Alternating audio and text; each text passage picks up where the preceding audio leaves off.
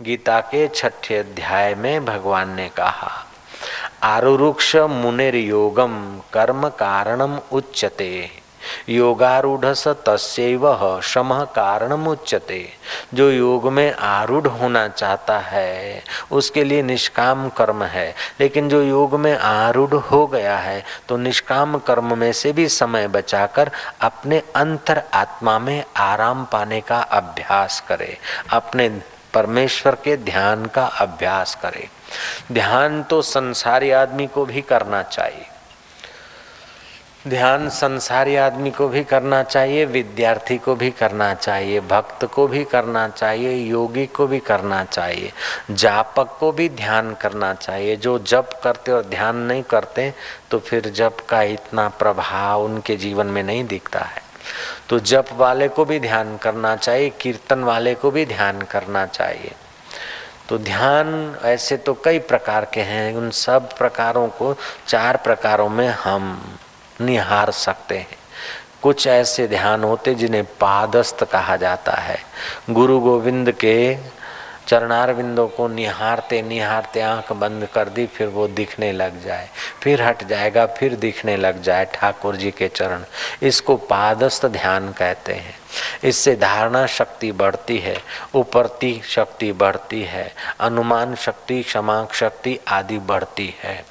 ये ध्यान भी अच्छा है। इससे और एक कदम ऊँचा ध्यान है, पिंडस्त ध्यान। लेकिन इसमें ऊँचा नीचा कहने की अपेक्षा अपने अपने अधिकार के अनुसार पहला ध्यान पहले साधकों को ज़्यादा हितकर है। दूसरा ध्यान दूसरे प्रकार के साधकों के लिए हितकर होता है। तीसरा ध्यान तीसरे प्रकार के साधकों के लिए हितकर होता है और चौथा ध्यान चौथे प्रकार के साधकों के लिए हितकर होता है। जैसे केजी के विद्यार्थियों के लिए जो नाश्ता है, पढ़ाई लिखाई की, बातचीत की, जो भी शैली है, वो बाल मंदिर वालों के लिए एक नंबर की है। फिर प्राइमरी वालों के लिए जो पढ़ाई लिखाई है, वो उनके लिए एक नंबर है। हाई स्कूल वालों के लिए जो है, वो उनके लिए एक नंबर है। और पीएचडी या कॉलेज वालों के लिए जो व्यवस्था है, वो एक नंबर की उनके लिए है। कॉलेज वाले अगर केजी पढ़ें और केजी वालों को कॉलेज में रख दो तो गड़बड़ हो जाएगी। तो ये ध्यान के चार विभाग हैं। और सब अपनी अपनी जगह पर अच्छा है। केवल उस पर कोई डट जाए, चालीस दिन में उसका परिणाम आ जाएगा। चालीस दिन, इकतालीस दिन नहीं लगेगा। जय राम जी की। तो पादस्त ध्यान पादस्त ध्यान गुरु गोविंद के पादों को निहारते, नियत समय पर बैठे, आसन प्राणायाम करके शरीर को स्वस्थ रखे और रोज एक घंटा अभ्यास करे, नियत समय, नियत जगह पर मन में बड़ी शांति आएगी, विकार छोड़ने का बल बढ़ेगा और कुछ कुछ सात्विक संकल्प होने से संकल्प बल भी बढ़ जाएगा। पादस्थ ध्यान के बाद आता है दूसरा ध्यान, पिंडस्थ ध्यान, दूसरे प्रकार के साधकों के लिए। तो हमारे शरीर में सात पिंड हैं। यथा पिंडे तथा ब्रह्मांडे। तो ये पिंड मूलाधार, स्वादिष्टान, मणिपुर, विशुद्ध, अनाहत आज्ञा चक्र और सहस्त्र सार ये सात पिंड हैं। तो ये पिंडस्थ ध्यान करने से अगर कोई मूलाधार पिंड का ध्यान करता है तो कितना भी कामी होगा, लोभी होगा, मोही होगा, शराबी होगा, गंजेड़ी होगा, भंगेड़ी होगा, कैसा भी बुरा आदत होगा, अगर पिंडस्थ ध्यान शुरू करता है तो बस चंद दिनों में ही उसकी बुरी आदत छूटने लगेगी, छोड़ना नहीं पड़ेगा। जैसे महात्मा गांधी के पिताजी देव लोग गए, उस समय वो अपनी पत्नी के साथ थे बिस्तर पर। लेकिन फिर जब रूपांतरित हुआ पिंड, मूलाधार केंद्र तो वही गांधी जी चालीस करोड़ भारतवासियों के तारणहार हुए और महात्मा गांधी होकर प्रसिद्ध हुए। तो पहले केंद्र में काम रहता है। अगर वो पहला पिंड थोड़ा रूपांतरित हो जाए तो काम राम में बदल जाता है। जैसे बालिया लुटारा को नारद जी ने मरा मरा मंत्र दिया और संप्रेक्षण शक्ति का थोड़ा प्रसाद बरसा दिया तो बालिया लुटारा में से वाल्मीकि ऋषि प्रकट हो गए। तो पहला केंद्र रूपांतरित होता है तो काम राम में बदल जाता है और काम में बहुत सारे व्यक्तियों की शक्ति नाश होती रहती है। चाहते अनचाहते, जाने अनजाने। तो तुलसीदास ने कहा, जहाँ काम, तहाँ नहीं राम। राम का केंद्र ऊपर है। तो काम का केंद्र रूपांतरित हो जाता है तो आदमी की सुरता ऊपर चलती है। तो ये प्राण उत्थान होने लगेगा। चालीस दिन का अभ्यास करे, प्राण उत्थान होने लगेगा। फिर किस वक्त कौन सा आसन करना चाहिए, अपने आप होने लगेगा। कौन सी एक्शन चाहिए शरीर को स्वस्थ होने के लिए, अपने आप होने लगेगी। नृत्य होने लगेगा, हास्य होने लगेगा। कभी देखा नहीं, सुना नहीं, ऐसा दृश्य दिखने लगेगा। कभी कल्पना भी नहीं की ऐसे गीत निकलने लगेंगे। ये सारे के सारे चमत्कार पिंडस्त ध्यान के साधक को दिखाई देते हैं अनुभव में आते हैं। ये प्राण उत्थान होने के बाद कुंडलनी शक्ति जागृत होती है। तो जैसे माँ बच्चे को संभाल के सुरक्षित ढंग से पिता से मिला देती है ऐसे ही वो चित्त शक्ति अपने शिव स्वरूप से इस जीव को मिला देती है। तो जिन पर गुरु की कृपा होती है उनको संप्रेक्षण शक्ति की दीक्षा मिलते ही उनकी कुंडलनी शक्ति जागृत हो जाती है। नहीं तो दूसरे हम्म, प्रकार के साधक ऐसे गुरुओं से सुनकर फिर अपना प्रयोग करते हैं, तभी भी उनका पिंडस्थ ध्यान शुरू होता है। तो ये सात पिंडों में से किसी भी पिंड पर अगर साधक ध्यान करने लग जाए, एक घंटा सुबह, एक घंटा शाम को तो चालीस दिन में कल्पनातीत अनुभूतियाँ होगी, जो शायद हम लोगों ने चालीस साल में भी नहीं की होगी, ऐसा होगा। हम तीन साल के थे, तब से थोड़े बहुत कुदरती अनुभव कुछ दस साल की उम्र तक तो कई ऐसे रिद्धि सिद्धियों के भी अनुभव छोटे मोटे हुए। फिर बाईस साल तक हमने न जाने काली की उपासना, शिव की और कई कई उपासनाएँ की। ये बहुत पापड़ वेले है। और बहुत सारी अनुभूति भी हुई। कभी कभी तो हनुमान जी की उपासना की तो हनुमान जी का भाव आ गया और गुफा में से निकल के भागे पीपल बड़ के पेड़ पर। पत्ते खाने लग गए। ये सारे के सारे अनुभव जब वो अंदर की चेतना जगी, उसके आगे सब छोटा हो गया। इसीलिए कबीर जी की साखी पर हमें बहुत स्नेह है कि तीर्थ नाए एक फल, संत मिले फल चार, सतगुरु मिले अनंत फल, कहत कबीर विचार। सतगुरु मेरा सुरमा, करे शब्द की चोट, मारे गोला प्रेम का हरे भरम की कोट। तुलसी तुलसी, क्या करो तुलसी बन की घास? कृपा भई रघुनाथ की तो हो गए तुलसीदास सियावर रामचंद्र की। तो पिंडस्थ ध्यान में एक एक केंद्र की अपनी अपनी उपलब्धि है। थोड़ा फिर इस विषय पे अपन कल भी शायद विचार कर लेंगे। तो पिंडस्थ ध्यान एक केंद्र पर अगर ध्यान लग जाए थोड़ा सा तीन चार मिनट तो मूलाधार केंद्र पर ध्यान लग जाए और वो थोड़ा रूपांतरित हो जाए तो निष्कामता की सिद्धि सहज में आ जाएगी। पटुता, सरलता आपका स्वभाव हो जाएगा। अगर दूसरा केंद्र पर ध्यान करते हो तो आपने जो शास्त्र पढ़े, सुने नहीं है, उनको थोड़ा सा ही देखोगे तो उसका रहस्य प्रकट होने लगेगा। रामकृष्ण जो बोलते हैं, शास्त्र हो जाता है। मीरा जो बोलती, वो शास्त्र की नाई। आदरणीय हो जाता है। कबीर जो बोलते हैं, वो शास्त्र बन जाता है। तो ये शास्त्र का अर्थ ही है, शस्नाति इति शास्त्र, जो हमारे मन मति पर अनुशासन करें, अनुचित से बचाकर उचित के तरफ़ ले जाएँ, उसको शास्त्र बोलते हैं। तो कभी कभी शास्त्र की आज्ञा के अनुसार धर्म का निर्णय होता है और कभी वो शास्त्र की आज्ञा समझ में न आए तो आप तो पुरुषों के अंतकरण की वृत्ति ही प्रमाणभूत मानी जाती है। जय राम जी की आप तो वचन प्रमाणभूत माना जाता है। तो जिनकी, जिनके चित्त में राग और द्वेष नहीं है, चौथा केंद्र तक पहुँच गए हैं। ऐसे पुरुषों के वचन प्रमाणभूत माने जाते हैं। नानक जी ने ऐसे पुरुषों के लिए कहा है, अनहद सुनो वड भागिया सकल मनोरथ पूरे। चौथे केंद्र में अनाहत नाद चलता है। तीसरा केंद्र बुद्धि को विलक्षण ढंग से तेजस्वी बना देता है। तो चौथे केंद्र का अगर कोई ध्यान करता है तो से अनहद नाद, अनहद सुनो वड भागिया, सकल मनोरथ पूरे। श्वासोश्वास में अजपा गायत्री चलने का अनुभव होगा। दूसरे भी कई छोटे मोटे अनुभव होते हैं। ये तो केवल मैं आपको भाषा में सुना रहा हूँ। इसका अगर आप एक झलक भी पा लें तो आपको लगेगा कि अरे, आज तक हम कहाँ थे? बहुत ऐसा है। तो ये पिंडस्थ ध्यान है। तीसरा ध्यान होता है रूपस्थ, पादस्थ, पिंडस्थ, रूपस्थ।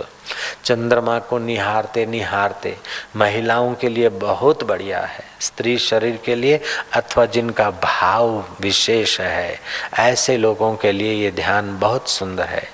जहाँ मौका मिला, चंद्रमा के तरफ़ देखा।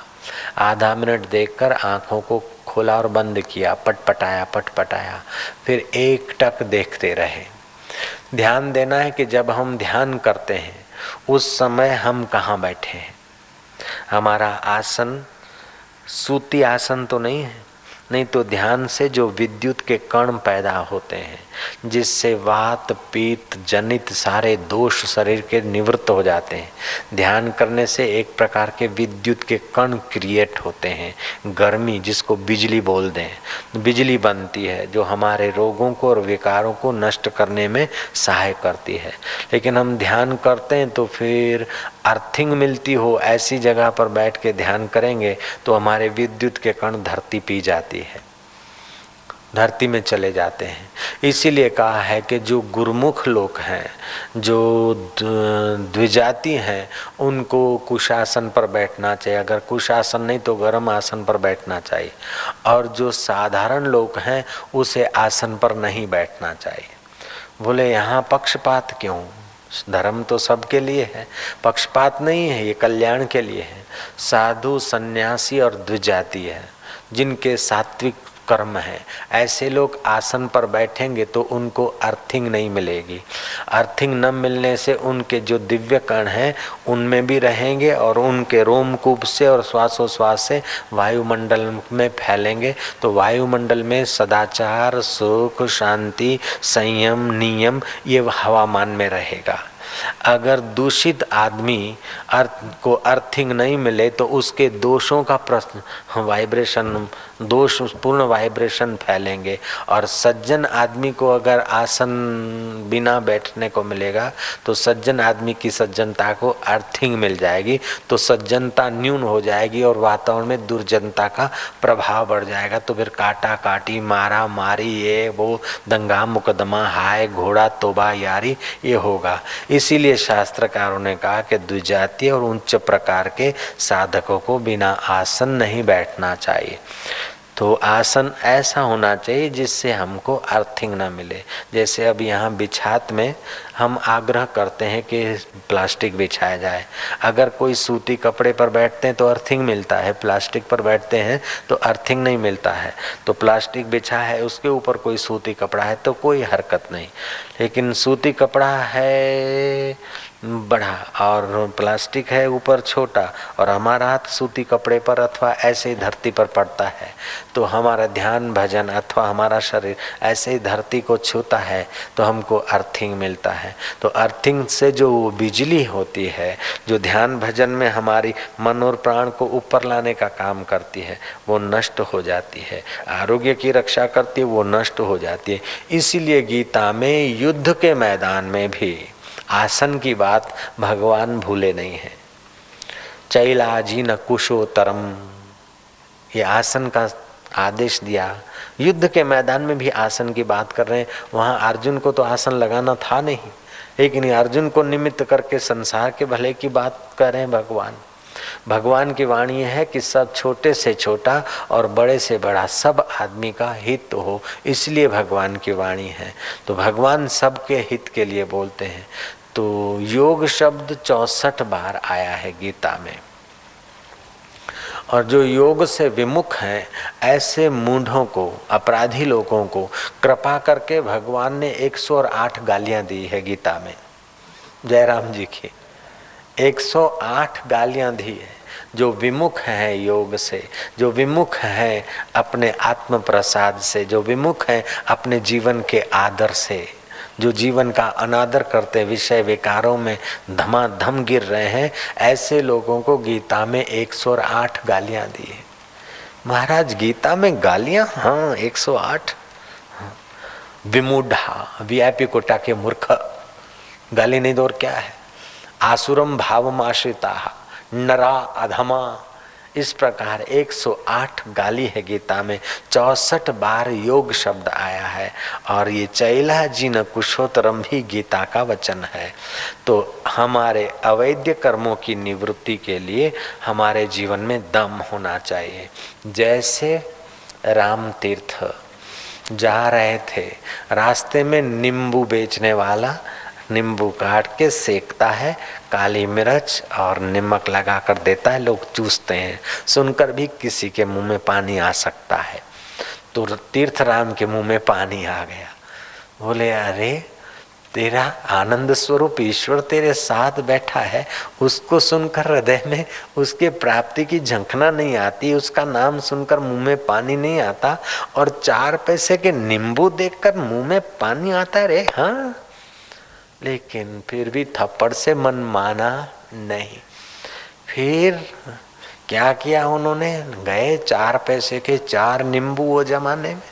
उनको फाके की सेका बराबर सुंदर मेरी मसाला डलवा कर रकाबी में लेकर बैठ गए अपने कमरे में। हाथ बाँध दिए। अच्छा तो नींबू का चस्का लेना, ले ले, खा खा खा। आधा घंटा तक मन को ऐसा नचाया उठाए यहाँ तक रखे, फिर खिड़की से फेंक दे। बाकी के तो प्लेट में पड़े, इतना तो खा लो, लेखा, कैसे खाता है? नजीक ला के फिर रख दे, ऐसे करते करते आधा घंटा तक मन को ऐसी कसरत कराई, दम मारा, लगाओ दम, छूटे गम। जयराम जी की सही बात तो यह है कि इंद्रियाँ जहाँ जहाँ आकर्षित करती हो तो दम मार कर आप उनके आकर्षण से बचिए तो जन्म मरण का गम मिट जाएगा। लेकिन हम लोगों ने उल्टा अर्थ लगा के, चलो गुरु भाई, लगाओ दम। लगाओ दम, छूटेगा गम, इससे तो गम बढ़ जाता है। सही अर्थ में दम लगाना है कि अवैध कर्मों से अपने मन को बचाने के लिए दम लगाना पड़ता है। तो फिर एक बार अगर आप मन के कहने में चले तो मन की शक्ति सवगुनी हो जाती है। और एक बार भी आपने मन की आकर्षण को तोड़ दिया तो आपकी शक्ति सवगुनी हो जाती है। तो कभी और ज़्यादा नहीं तो छोटा मोटा ऐसा नियम रखो जो मन को जो ज़्यादा लुभावनी चीज़ है। तीर्थ में जाते ना तो पंडा जी कहते कि अच्छा कुछ छोड़िए। जो तुम्हारा प्रिय है, पदार्थ है, उसको छोड़िए। तो प्रिय पदार्थ मन का होता है। हमारा तो प्रिय हकीकत में आत्मा है, लेकिन ये लुफंगा मन मेरा नाश प्रिय है, मेरा तंबाकू प्रिय है, मेरा सेव प्रिय है, मेरा फलाना प्रिय है। तो ये जो बाहर के प्रिय बने हैं, उसीलिए अंदर वाले प्रियतम का स्वाद नहीं आता है। तो बाहर की जो प्रिय वस्तु है उसका आकर्षण नहीं हो और आकर्षण मिटाने के लिए थोड़ा दम का उपयोग करें तो आदमी अवैध कर्मों से बच जाता है। फिर ऊपरती से वैद्य कर्मों से भी समय बचाकर आदमी आत्मानंद का अधिकारी होता है, जिसके अंतकरण में ब्रह्माकार वृत्ति उत्पन्न हो जाती है।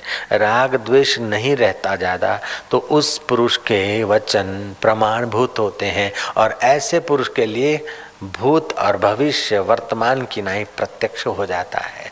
आपकी जीवन की शक्तियाँ बहुत है, लेकिन अभागे विषयों ने और अल्प मान्यताओं ने आपकी शक्तियों पर एक प्रकार का जाला डाल दिया है।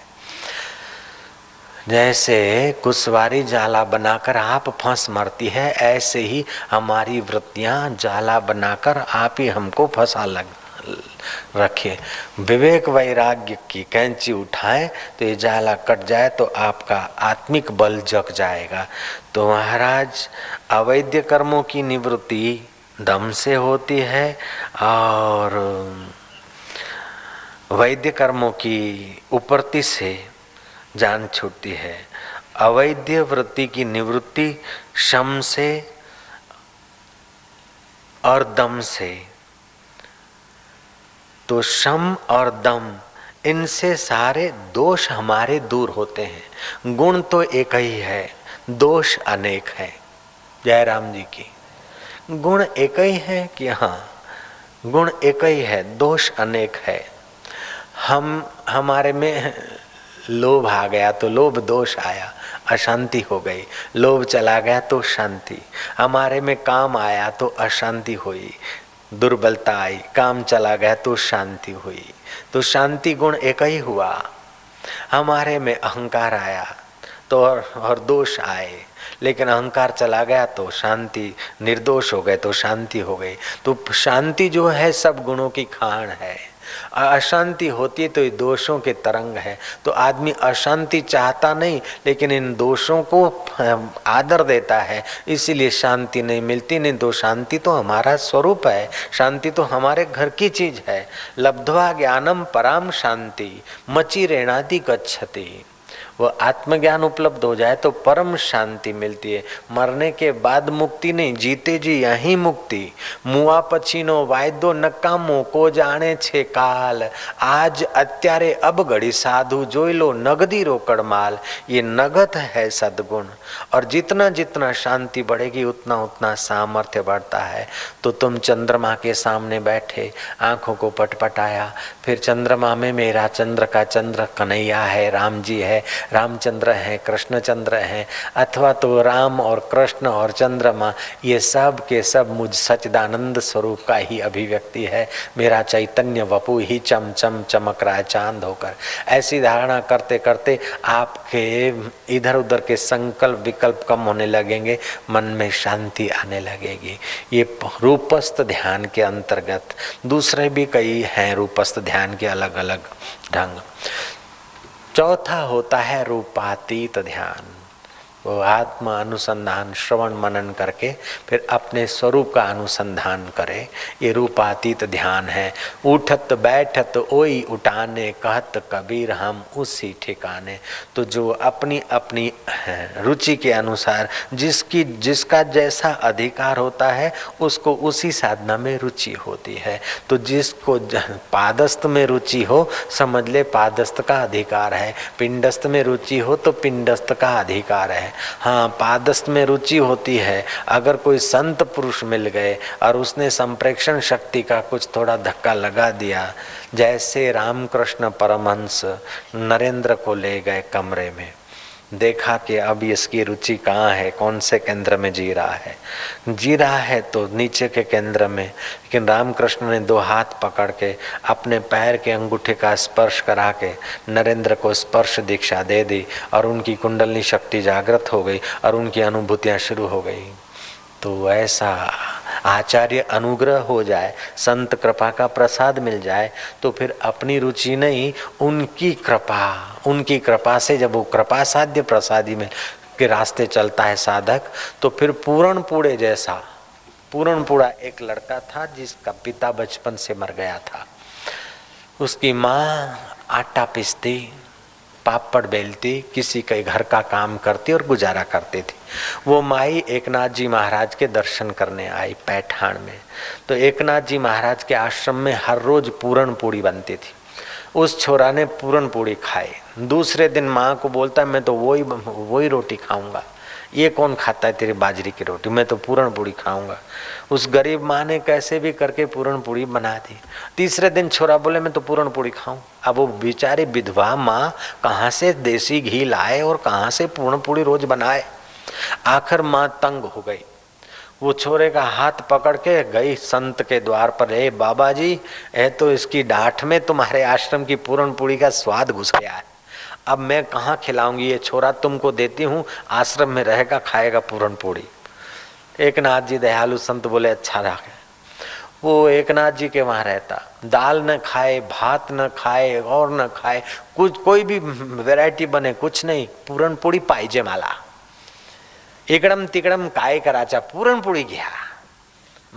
पूरी पाई चाहिए पुरणपोळी खाए पुरणपोळी खाए। आखिर उसका असली नाम क्या है, वो भी लोग भूल गए। रसोई ने उसका नाम रख दिया पूरणपुड़ो ए, छोड़ो पूरणपुड़ो पूरणपुड़ो तो पूरणपुड़ा अनपढ़ था, कुछ विशेषता नहीं थी, लेकिन एकनाथ जी महाराज के प्रति उसकी बहुत आदर बुद्धि थी। एकनाथ जी महाराज ने भागवत की टीका लिख रहे थे। एक नाथ ही भागवत विद्वान लोगों को बड़ा पसंद है, बहुत सुंदर लिखे हैं एक नाथ जी महाराज। एक नाथ जी महाराज कोई ग्रंथ लिख रहे थे तो अपने ट्रस्टियों को बुलाया। उनको कहा एक नाथ जी ने कि अभी मेरा स्वास्थ्य कुछ गड़बड़ चल रहा है? हो सकता है कि ये ग्रंथ मैं पूरा न भी कर पाऊँ और शरीर शांत हो जाए। तो तुम ऐसा करना कि पूर्ण पूरे को बोलना तो वो ग्रंथ पूरा कर देगा। वो ट्रस्टी लोग बोलते कि, महाराज, तुम्हारा बेटा हरि पंडित काशी पड़ा है, शास्त्री है उसके लिए आपको हो तो जरा बात हम समझ भी पाए। लेकिन ये मूर्ख छोरा, जिसका बचपन से बाप मर गया, पढ़ाई लिखाई का कोई ठिकाना नहीं और खाली पूरण पूरी खबारता है, ये कैसे लिखेगा? बोले, मेरा बेटा तो है हरि पंडित विद्वान तो है, लेकिन कागज़ लिखी इसके दिमाग में है। और मेरी तो नैना देखी में लिख रहा हूँ। और ये मेरे में इसका खूब श्रद्धा है एक तानता है। तो अगर मैं मर जाऊँ, मेरा शरीर शांत हो जाए तो इसको बोलना पूरण पूरे का और वो मेरे साथ उसके चित्तवृत्ति जुड़ जाएगी तो फिर ये ग्रंथ लिखने में सफल हो जाएगा। हुआ भी ऐसा कि हरि पंडित सफल नहीं हुआ ग्रंथ पूरा करने में। वो शिष्य सफल हो गया। हरि पंडित तो एकनाथ जी को पिता मानता है, लेकिन पूर्ण पूरा एकनाथ जी को साक्षात नारायण स्वरूप मानते हैं। श्रद्धा श्रद्धा श्रद्धा के बिना तो भाई लौकिक व्यवहार भी नहीं चलता है। आप पढ़ाई भी श्रद्धा के बिना नहीं पढ़ सकते। क, ख, ऐसा क्यों लिखा? क की आकृति गुजराती में ऐसी है, हिंदी में ऐसी क्यों? अंग्रेज़ी में क ऐसा क्यों? पारसी में, उर्दू में, सिंधी में क ऐसा क्यों? तर्क करें तो आपकी पढ़ाई नहीं शुरू होगी। पढ़ाई भी तो श्रद्धा से होती है। ए बी सी डी भी श्रद्धा से सीखता है आदमी। वन टू थ्री भी श्रद्धा से ही बोलता है। ये नाक है, ये भी तो तुमने श्रद्धा से माना है। इसको नाक क्यों बोला? जयराम जी की, ये कान है। लोग बोलते हम तो हम श्रद्धा बद्धा नहीं करते। हम श्रद्धा नहीं करते, अरे तो ये नाक है तो ये भी तो तू श्रद्धा से कर, माना है, कान है, ये श्रद्धा से माना है, ये हाथ है, ये श्रद्धा से नाम रखा है क्या? परंपरा चलाने के लिए जिसने रखा, ये हाथ हाथ नाम क्यों रखा? और कुछ रखते? तो सारा व्यवहार श्रद्धा से चलता है, लेकिन आत्म परमात्मा को पाना है तो श्रद्धा के साथ दो चीज़ें और मिलानी पड़ती है।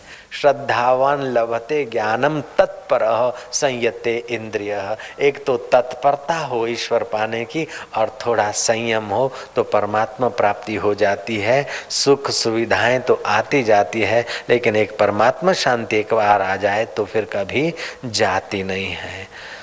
तो हम लोगों में कम से कम तीन ये गुण होने ही चाहिए। एक तो महापुरुषों के नजीक पहुँचने की तत्परता हो। दूसरी, अपने दोषों को निकालने की तत्परता हो। और तीसरी, अविद्या मिटाने की हो। तो इससे हमारा जल्दी मंगल होता है। हरि ओ,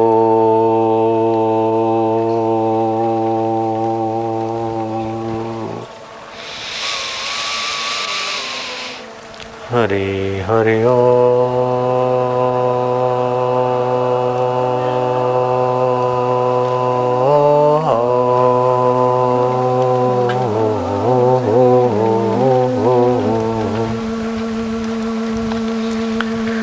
फिर से गहरा श्वास और भगवान के ध्यान में गोता मारेंगे।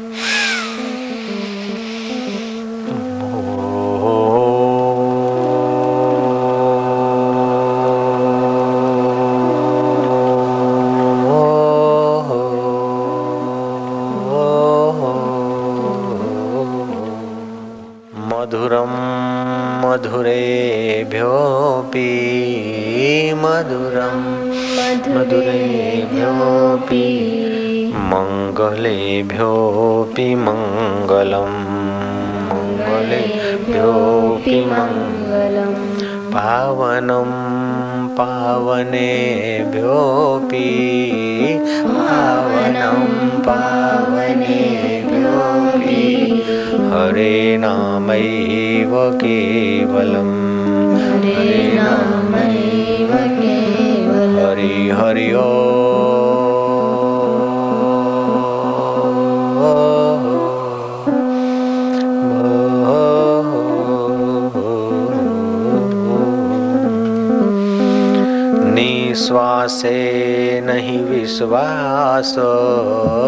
विश्वास। ऋषि कहते हैं कि श्वास का कोई विश्वास नहीं, कब ये श्वास निकल जाए कोई पता नहीं। इसीलिए हरिनाम का प्रसाद बचपन से ही पाने का अभ्यास करना चाहिए। निश्वास नहीं विश्वास निश्वास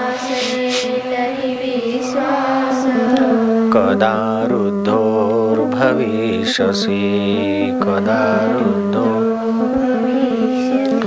कीर्तनीयं मतो माल्यात् कीर्तनीयं मतो। हरेनामैव केवलम्। हरि हरि ओम्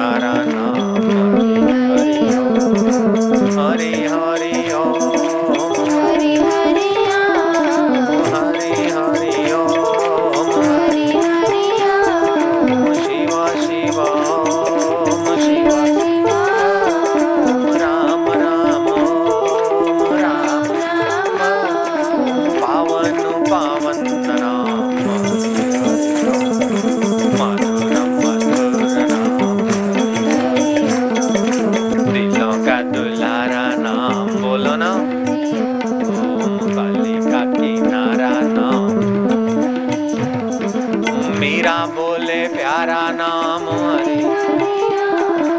नरसी बोले वो ही नाम गौरंग का सहारा नाम कली का किनारा नाम पाप का निवारक नाम हरि। ओम पुण्यों का प्यारा नाम हरि। ओम पावन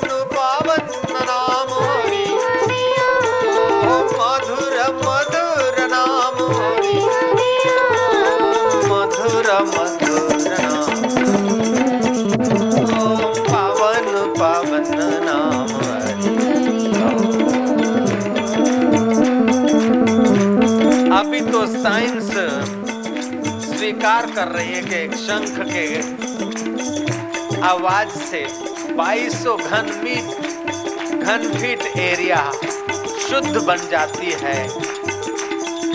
शंख ध्वनि मात्र से। तो भगवान की ध्वनि मात्र से पृथ्वी पवित्र हो जाए, वातावरण शुद्ध हो जाए, इसमें क्या बड़ी बात है? मधुर मधुर नाम।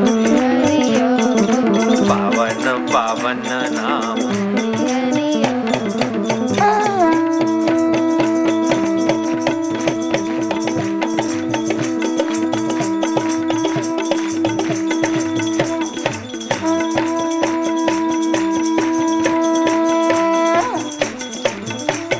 मधुर नाम हरि हरिया पावन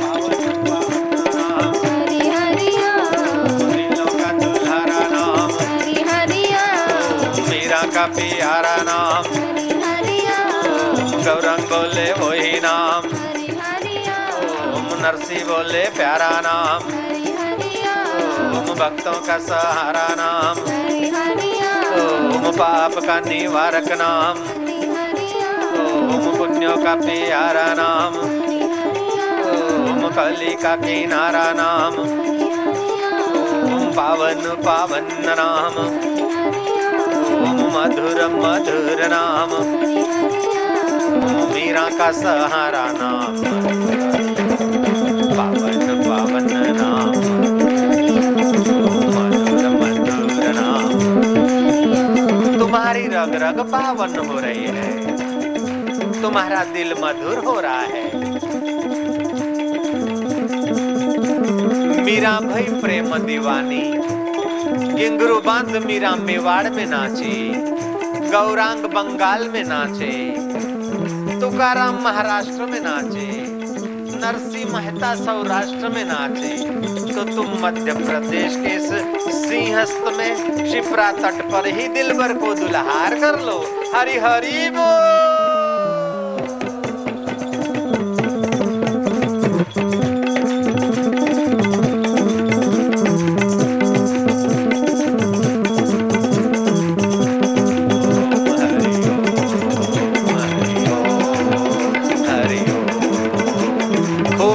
आनंद मंगल समाचार।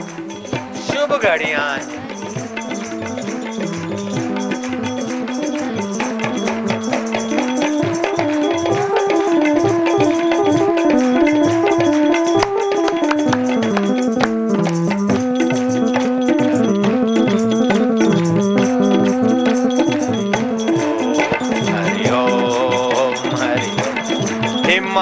शक्ति पवित्रता।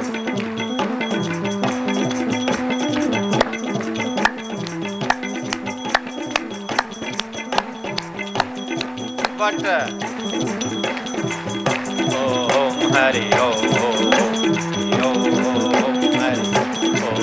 हरि ओम आत्मबल आध्यात्मिक बल पावर हरि ओम हरि ओम हरि ओम ओम हरि ओम हरि ओम हरि ओम हरि ओम तुम्हारी रग रग में, तुम्हारे रक्त के कण कण में प्रभु नाम का संचार हो जाने दो, ताकि विषय विकारों पर विजय पाने की शक्ति तुम्हारी विकसित हो जाए।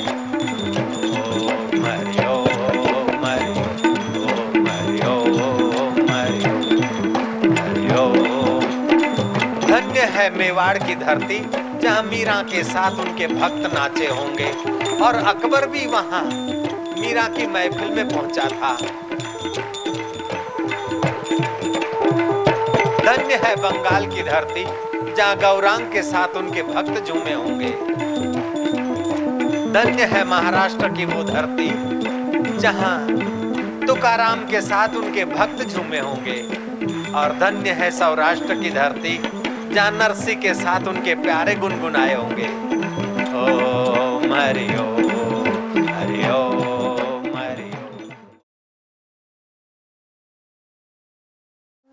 हरि हरि हो।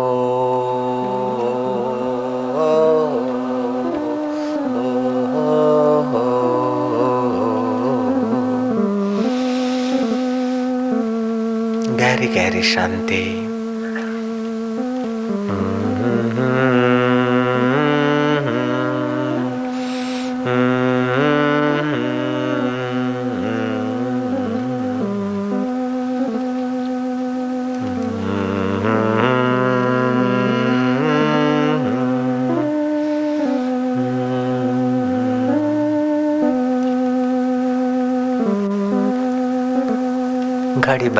बैठे ही रहना।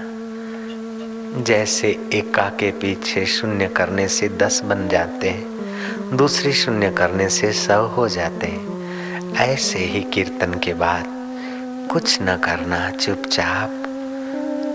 बस सुन मन, डूबे रहना, ये तुम्हारे कीर्तन का फल। दस दस गुना करने की सुंदर कला है। मधुर शांति। आत्म शांति सोहम स्वभाव की शांति, निरंजनी नारायणी सुख में शांति, हरि के रस में, प्रभु के प्रेम में तल्लीन होते जाएँगे।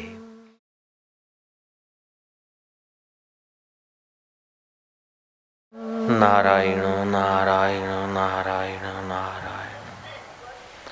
विद्या, धन, शक्ति। ये सदवस्तु ज़रूर है। लेकिन ये सदवस्तु सदगुण के पास होती तो शोभा देती है।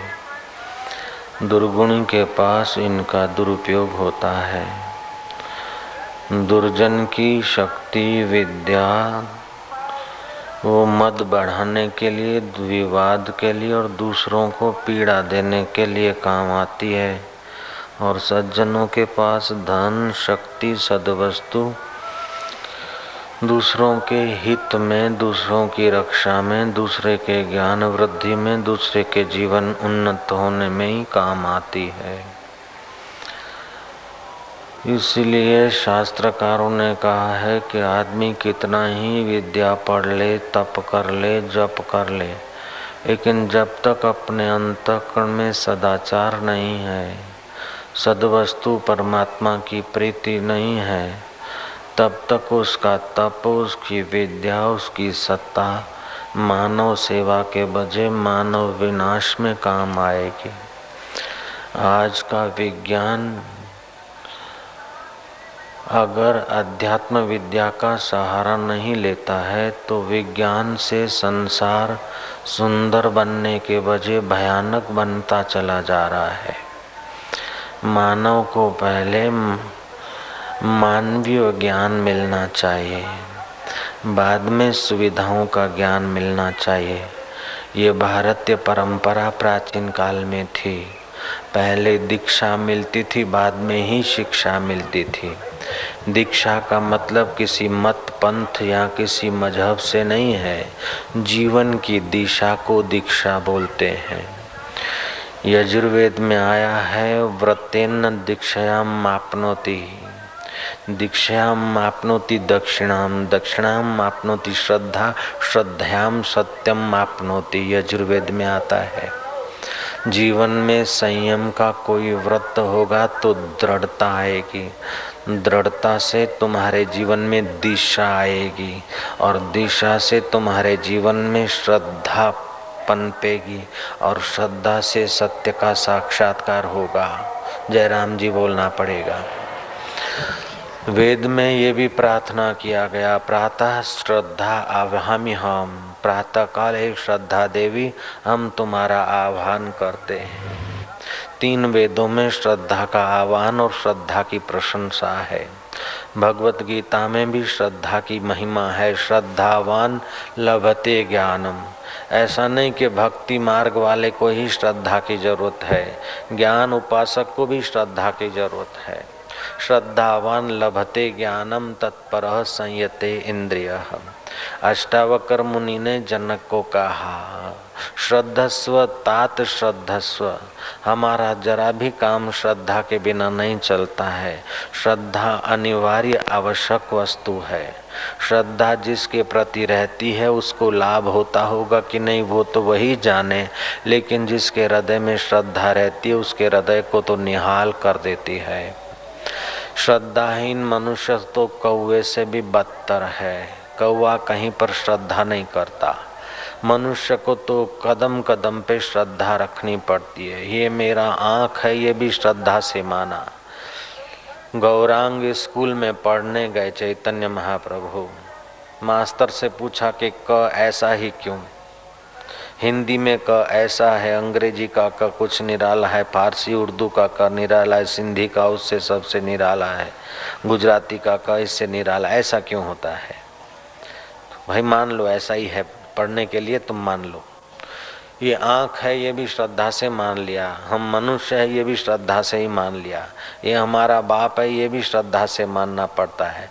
और तो क्या चाय का कप बनाने वाले नौकर पर भी श्रद्धा रखनी पड़ती है और यहाँ से सौ मील दूर ले जाने वाले ड्राइवर पर भी श्रद्धा रखनी पड़ती है और हेलीकॉप्टर अथवा हवाई जहाज़ के पायलट पर भी श्रद्धा रखनी पड़ती है। तो जीवात्मा को परमात्मा से मिला दे, उस शास्त्र और महापुरुष में श्रद्धा रख दे तो बेड़ा पार हो जाए, इसमें क्या बड़ी बात इन श्रद्धा के साथ दो बातें और आवश्यक है। श्रद्धावान लभते ज्ञानम तत्पर संयते इंद्रिय। थोड़ी तत्परता हो और इंद्रिय संयम हो। शास्त्र कहते हैं कि बिना सच्चाई संयम के सद्गुण शोभा नहीं देते हैं। विद्या, धन और शक्ति सद्गुणी के वहाँ शोभनीय होते हैं और दुर्जन के वहाँ अशोभनीय होते हैं। जैसे बरसात का तो मधुर पानी है, लेकिन हिमालय में पड़ता है, गंगा यमुना में पड़ता पड़ता है तो पूजनीय होता है और लोगों की प्यास भी मिटाता है, सिंचाई भी करता है और मंगल करता है। वही गंगा का जल जब नाला में, गटर में पड़ता है तो कुछ काम नहीं आता। ऐसे सदगुणी जब भगवान नाम लेते हैं, सदाचारी लोग भगवान नाम लेते हैं तो उसका प्रभाव कुछ निराला होता है। लेकिन दुराचारी आदमी भी भगवान नाम ले तो जैसे विद्या, धन और शक्ति सदगुणी के वहाँ शोभनीय होती और दुर्गुणी के वहाँ अशोभनीय होती है ऐसा भगवान नाम के साथ कायदा नहीं लगता है। जय राम जी की। भाव अभाव को भाव अनग हूँ आलस, अनग आलस से भी कोई भगवान का नाम लेता है तो उसका मंगल होता है। भले कोई ढोंग से ले, पाखंड से ले, भीख मांगने के लिए लेता है, फिर भी भगवान नाम देर सबेर उसका कल्याण करता है। बोले, भगवान नाम में इतनी शक्ति है कि कोई पापी की में इतनी ताकत नहीं कि वो पाप भगवान नाम की कृपा के आगे उसके पाप का प्रभाव कुछ नहीं है। ऐसा किसी पापी पापी के बाप में ताकत नहीं जो हरि नाम के प्रभाव से ज़्यादा पाप कर सके। तो श्लोक शास्त्र कहते हैं, नामनो अस्ति यावत शक्ति ही पापर निर्हरणे हरे है तावत कर तुम न शक्नोति पातकम पातकी जना। भगवान नाम में इतनी ताकत है कि पातकी में पातक करने की उतनी शक्ति नहीं जितना हरि नाम को पातक नष्ट करने की शक्ति है। फिर भी लोग पाप के फल स्वरूप दुख भोग रहे हैं, उसका क्या कारण है महाराज? उसका कारण ये कि हरि नाम या भगवान नाम तो लेते हैं, लेकिन भगवान नाम क्षण भर लेते हैं, बाद में फिर नए पाप करते हैं। और भगवान नाम में जो श्रद्धा होनी चाहिए, उस श्रद्धा का अभाव है। जो संयम या तत्परता होनी चाहिए, उसका अभाव है। फिर भी हरि नाम देर सबेर कल्याण करता ही है। एक महात्मा हो गए विजय कृष्ण गोस्वामी कलकत्ता के तरफ़। रामकृष्ण परमंश के समकालीन संत थे। विजय कृष्ण गोस्वामी बड़े उच्च कोटि के संत थे। वे बिंद्रावन में आए।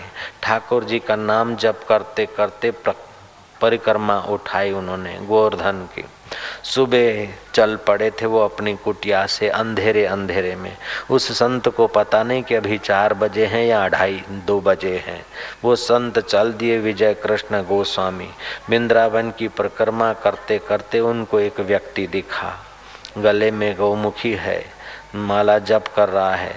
फिर अदृश्य हो जाता है, फिर दिखता है, फिर अदृश्य हो जाता है। विजय कृष्ण गोस्वामी ने देखा कि ये कौन है? गले में माला भी है, गौमुखी है, लटकती। और जप भी कर रहा है, दिख भी रहा है, अदृश्य भी हो रहा है। अरे भाई, तू कौन है? तो नजीक नहीं आ रहा है दूर दूर दिखता है। ऐसा प्रेत मेरे को भी एक बार देखा था इन्हीं आँखों से पहले मैं नहीं मानता था। जय राम जी की। लेकिन प्रेत योनि होती है, सात्विक, राजस, तामस और जिसका मनुष्य शरीर में जैसा स्वभाव होता है, प्रेत होने पर भी उसी स्वभाव के अनुसार वे लोग चेष्टा करते हैं। हालाँकि उनके अधिकार बहुत सारे नष्ट हो जाते हैं, फिर भी थोड़ी बहुत वो चेष्टा अपने मानुषी शरीर के अनुकूल करते रहते हैं। तो उस प्रे, प्रेत को विजय कृष्ण गोस्वामी ने पानी का छीटा मारा। वो कुछ पुण्य पुंज सर्जित हुआ, रुक सका। गोस्वामी ने पूछा कि, भाई, तू कौन है? बोले, मैं गोविंद जी के मंदिर का पुजारी था। मैं पुजारी था, फिर तेरी अवगति कैसे हुई? गोविंद जी का नाम तो तू न चाहे तभी भी लेता होगा, न चाहे तभी भी तू गोविंद नाम सुनता होगा।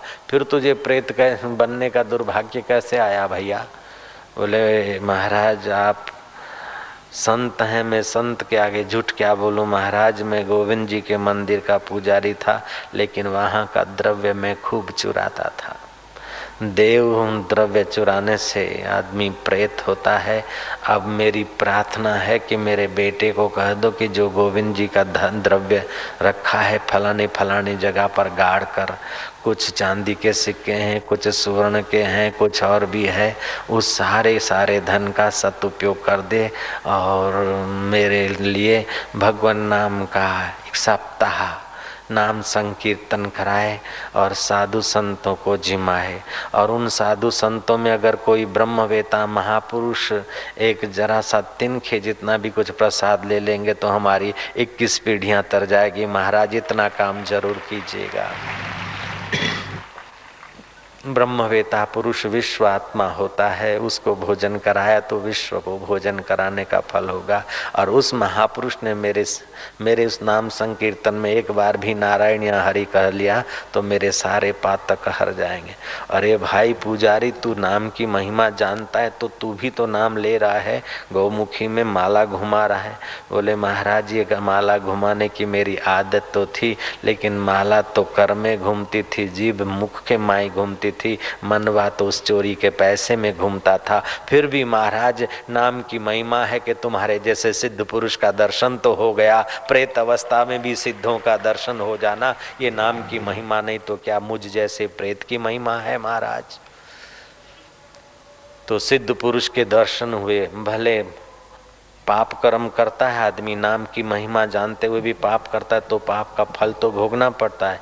लेकिन नाम में ये प्रभाव है कि पाप के फल का इतना प्रभाव नहीं जितना नाम का प्रभाव है कि आपका दर्शन हो गया और अभी भी मेरे को सूझबूझ है कि मेरा कल्याण किस तरीके से होगा। और प्रेत तो पैसों के ऊपर ही मन डारते रहते जीवन भर जो कर्म किया है, वहीं पर प्रेत भटकते रहते हैं। लेकिन मैं हरि नाम के प्रभाव से अभी भी ये चौरासी कोष की यात्रा किए जा रहा हूँ। और तुम्हारे जैसे संतों के दर्शन के लिए इंतज़ार करता था और आज तुम सिद्ध पुरुष मिले हो तो अब मेरा सत्कर्म सफल हो गया, मेरा जीवन सफल हो जाएगा, मैं सिद्ध गति को प्राप्त हो जाऊँगा। ये भगवान की महिमा ही तो है महाराज। संत लोग जानते हैं कि हरिद्वार में साधु सन्यासियों को जल समाधि नीलधारा पर दी जाती है। और मैं वहाँ रात्रि को जाकर बैठता था। शाम को सूर्य ढलने के बाद चुपचाप लोग घूम घाम के साधु चले जाएँ। बाद में मैं वहाँ जाके बैठता था। कई वर्षों तक ये मेरा नियम रहा। मैंने अदृश्य योगियों के भी दर्शन किए हिमालय में और नीलधारा में। दोपहर को भी ऐसे अदृश्य संत से मुलाकात भी की। और कभी कभार तो ऐसे पुरुष एक बुढ़िया माई आज से सात, आठ साल पहले की बात है। वो रात्रि में घड़ियाल देखे बिना बेचारी माई, दिन के चार बजे घड़ियाल बंद हो गया होगा, तीन बजे बंद हो गया होगा। वो रात्रि के बारह, एक बजे घड़ियाल के तीन समझ के वो माई बेचारी नहाने को गई। नहाने को गई तो देखे के बड़े बड़े अधिकारी लोग माला लिए बैठे मंदिर के अधिकारी। बांके बिहारी के कई पुजारी हैं, कोई अधिकारी हैं, सब लोग माला लिए बैठे हैं। बुढ़िया तो उनको पहचानती थी, बोले, भाई, तुम लोग तो सब मर गए, मैं तो तुमको जानती हूँ वृंदावन में चालीस साल से रहती हूँ, तुम इधर सुबह सुबह कैसे आ गए? उन्होंने कहा, हम अधिकारी थे, वहाँ के बिहारी जी का माल हड़प करने की रुचि थी, फिर भी वहाँ के बिहारी का नाम कान से सुना है, इसीलिए अभी भी थोड़ी बहुत रुचि है कि यमुना जी में के किनारे ही प्रेत हुए हैं और वहाँ बांके बिहारी का नाम लेते लेते लोग जब नहाने को आते तो उनके दर्शन होते हैं और हमारे पाप कटते हैं और अशांति दूर होती है, नहीं तो प्रेतों को तो पानी पीने की भी सम्मति नहीं है। जैसे कुत्ते दूसरे कुत्ते को परेशान करते ऐसे प्रेत प्रेतों को परेशान करते हैं। वो पानी पीना चाहे तो पी नहीं सकते, भोजन करना चाहे तो कर नहीं सकते। इतनी दुखद अवस्था मिलने हैं, मिलनी चाहिए थी। फिर भी ही बांके बिहारी जी के दर्शन और बांके बिहारी के दर्शन करने वालों के दर्शन का प्रभाव है कि बुढ़िया माता, इस मध्य रात्रि तुम्हारा दर्शन हुआ। तुम मध्य रात्रि क्यों आई? ये तो निशाचरों की रात्रि है। बुढ़िया ने कहा, मेरे को पता नहीं, घड़ियाल ने तीन दिखा दिए। प्रेतों ने कहा भी तीन बीन कुछ नहीं बजे, अभी तो प्रदोष काल है। अभी तो निशाचरों के विचरण का समय है। फिर भी माता जी हमारा भगवान के धाम में ही प्रेतवास हुआ है और भगवान के भक्तों का दर्शन कर रहे हैं ये हम अभाव को भाव से भी भगवान नाम सुने, उसका प्रभाव है। कहने का तात्पर्य है कि नामनो अस्ति यावत शक्ति ही पापिर निर्हरणे हरे है तावत कर्तु न शक्नोती पातकम पातकी जना। नाम में पातक नष्ट करने की जितनी ताकत है, उतना पाप करने की ताकत पापी में नहीं है। ये बात सिद्ध होती है। फिर भी जो नाम लेते और प्रेत होते तो उसका तात्पर्य है कि नाम लिया एक बार और उसके बाद फिर पाप कर लेते हैं। अच्छा फिर लिया तो अगर हमने जीवन भर पाप किए, अभी नाम लेते भगवान का। बाद में पाप नहीं नहीं करते तो नाम का प्रभाव रह जाएगा। लेकिन बाद में फिर पाप करते तो आज तक जो नाम लिया, पहले के पाप तो जल गए, लेकिन अभी के पाप जो बाकी बचे, अभी की जो वासनाएँ बाकी बची तो अवश्य कर्म का फल भोगना पड़ता है। फिर भी जो भगवान नाम लेता है, उसके कर्मों का फल, उसे मिलता तो है, लेकिन उस कर्मों के फल की पीड़ा उसको उतनी नहीं होती है। भगवान नाम भाव को भाव से, ढोंग से भी लेते थे तो प्रेत अवस्था में भी भगवान नाम लेने का अवसर मिलता है। जो सचमुच में भगवान को प्रीति करते हुए भगवान नाम लेते हैं या गीता के एकाद श्लोक का पाठ सुनते हैं तो उनका मंगल होता ही है।